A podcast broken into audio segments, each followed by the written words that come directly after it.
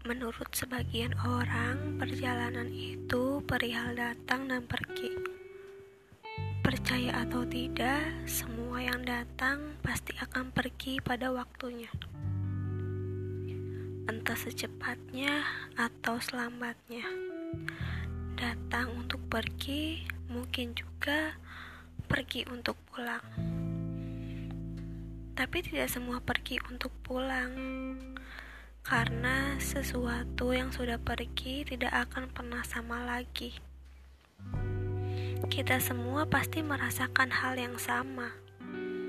Harus kehilangan, harus mengikhlaskan, dan lagi-lagi tentang melepaskan. Karena berbicara tentang melepaskan mungkin tidak akan pernah ada habisnya. Tidak masalah kita harus melepaskan yang bukan milik kita lagi. Toh, suatu hari nanti pasti akan tergantikan dengan yang lebih baik pastinya. Sudah bukan hal yang tidak biasa tentang perihal datang dan pergi di dalam perjalanan ini.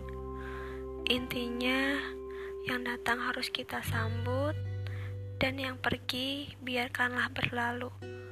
Jangan terlalu khawatir, biarkanlah berjalan dengan semestinya.